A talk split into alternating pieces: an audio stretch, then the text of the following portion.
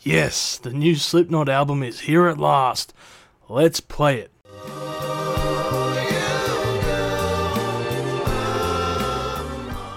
What the f is this?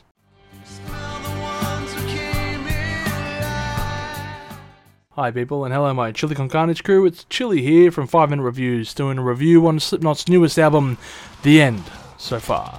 Well, that first song, Adderall, is certainly a confusing intro.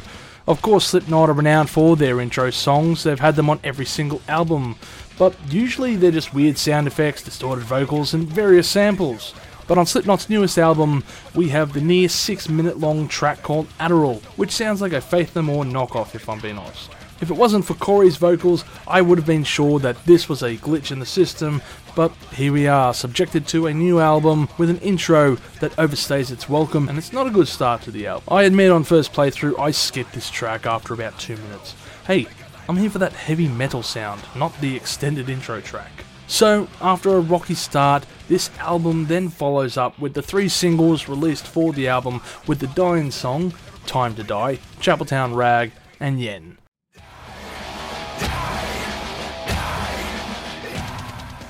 Let's address these singles quickly before continuing on the album. Chapeltown Rag was the first single and started off with some sampling and riffs that reminded me of their first album. The blast beats on this track are pretty impressive. Next up was the Dying song, which I have done a reaction to this song. The video isn't too bad, nothing special or anything that stands out. Kind of like this song. Yen was the final single from the album and easily the one I played the least, but that might be due to it being the last one that was also released. With all that singing about knives, I could be mistaken for thinking that this was a Deftones song. The problem with each of these singles is that while they are okay, they just aren't memorable. These are very weak singles. None of them had, say, memorable impressions like Wait and Bleed, People Equal Shit, or Duality. None of them had big hooks like Before I Forget or Psychosocial or Nero Forte. These singles are just plain old forgettable, and not once did I feel compelled to return to any of them. Besides these first four tracks, we still have eight more songs, including an outro song, so I'll start with the positives.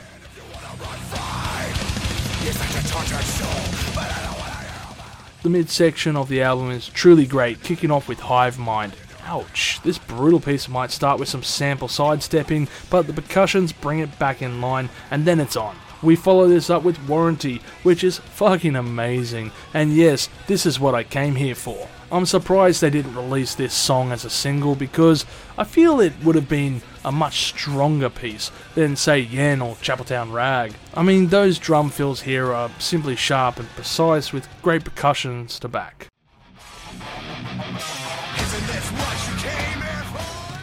Even Medicine for the Damned has a great misdirection at the start before launching into its heavy grooves. After this, though, we get the track Acidic, which doesn't know if it wants to be a heavy ballad or marching piece or something else. The drum fills here feels chaotic and frantic and over the top with them battling over the guitar solo and Corey's vocals. It's a lot to take in.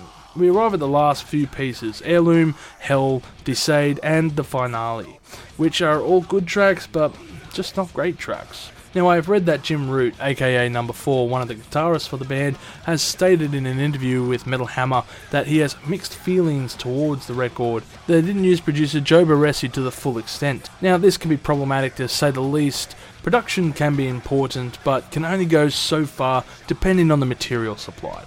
To see a difference production can make, listen to your favourite album's demos before the finished product is released. He has also stated that there were things that could have been done better for a final product. What he is referring to is the lockdowns, stopping the band from getting together to rehearse before going into the studio. Now, in a band with three or four members, this might not be as big of an issue, but Slipknot has nine members, so there are a lot of chefs in the kitchen. I feel these factors played a role in their final album with Roadrunner Records and, it, and affected it as such. Jim may sound pessimistic regarding the record, but him and Clown still ascertain that this is a Slipknot record, and this statement is true. I just feel it's not the Slipknot record that the band wanted. Simply put, it's not Slipknot's best work. I feel bad because this is the first album by Slipknot I have had the chance to review on this channel. Overall, I will score this album 3 million chilies on the spicy scale, with favourite tracks being Warranty, Hive Mind, and Medicine for the Dead. I must say, I'm conflicted with this record. It probably doesn't deserve the amount of hate it is receiving, but in some part, it does. And fans shouldn't dismiss other fans for liking or disliking the album. That's their opinion after all. I spoke to a few people regarding this album who are either undecided or loathe this release. I must say, at first I did hate it, but I have come around to it slowly, and I feel it takes a while to warm up and appreciate some of these songs. I know Slipknot are also still in their prime. I mean, We Are Not Your Kind was only released three years ago, and it's one of their best records in my opinion. I can't say I love this album, but it does have a few redeemable songs. As far as the worst album they have released, well, that's for another list. Thank you for watching this episode, and tell me below what you thought of the album and if you enjoyed this episode. Should I do a list of worst to best albums on Slipknot? Let me know below, and as always, stay spicy. Thank you for tuning in to this episode of Live Listen Erased. And if you have enjoyed this episode, make sure you share it with all your friends. Don't forget to subscribe to our Chili Con Carnage crew so you can get notified for all the future videos that we put out, as we put out videos every Friday. Also, we are on Discord, Facebook, Instagram, and Twitter over at Live Listener Race, so make sure to tune in over there. And don't forget to like this video so that our manager can stay very happy.